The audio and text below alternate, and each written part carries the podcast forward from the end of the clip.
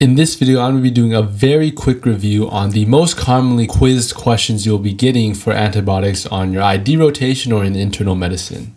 So the first question that I was commonly asked, probably in every single rotation that I did that had to do with medicine, I was always asked what what, what covered MRSA. Whenever you were dealing with a patient that uh, we were thinking about some type of infection, it was always what what is covered by MRSA, and then specifically which one's oral and which one's IV. They always wanted to know what were the oral medications. I never could remember, and a lot of these are oral and IV, but uh, which ones are are also oral uh, specifically.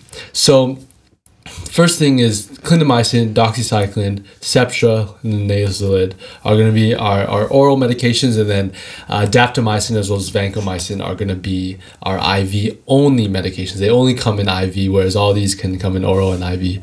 And so, how do I remember these?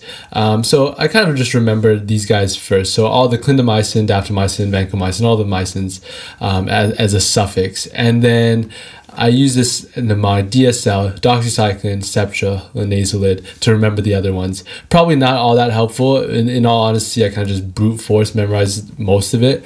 Um, but that if I was really struggling, that's kind of how I remember them. Anaerobes, these are going to be our common causes of anaerobes. And our um, medications that are going to cover it are going to be augmentin, carbapenems, clindamycin, metronidazole, and Zosyn. And really how I memorized all of these was Sketchy Micro. That that's how I remembered all of these, um, kind of going in the reverse direction of thinking all of the antibiotics that had that little metro uh, station in the um, Sketchy Micro and then kind of remembering what those pictures were and, and what antibiotics covered them. So these are commonly asked, what, what are the anaerobes? What covers anaerobes? Atypicals, these are going to be our Mycoplasma, Chlamydia, and Legionella species. And when we're thinking of atypical, most commonly we're going to be thinking of pneumonia, right? Those are going to be our most common uh, thinkings of when we're dealing with pneumonia. And remember, these are pretty much the ones that I, I like to remember. Doxycycline is going to be number one what, what is a common treatment for pneumonia is going to be doxycycline, or we can think of azithromycin for our macrolides.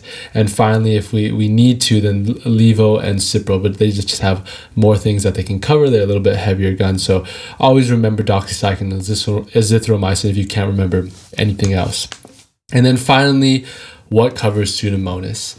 So the last one that I want to talk about is going to be Pseudomonas. This is going to be another common thing that you're going to be referencing or also commonly asked. And what are the causes of it? It's going to be fluoroquinolones, aminoglycosides, aztreonam, cefepime, carbapenem, and Zosyn.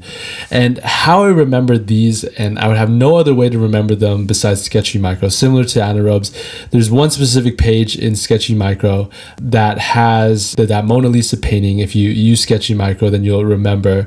It has that uh, Mona Lisa in the bathtub.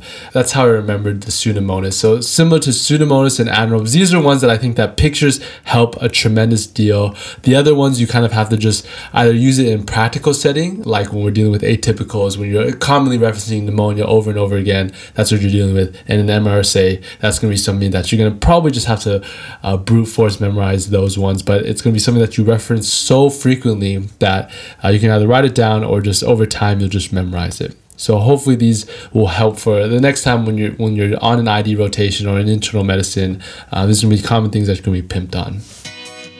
Be sure to check out our website, medicalbasics.com, for more educational resources like our H&P notebook. And don't forget to follow us here or on YouTube for more tips and lessons.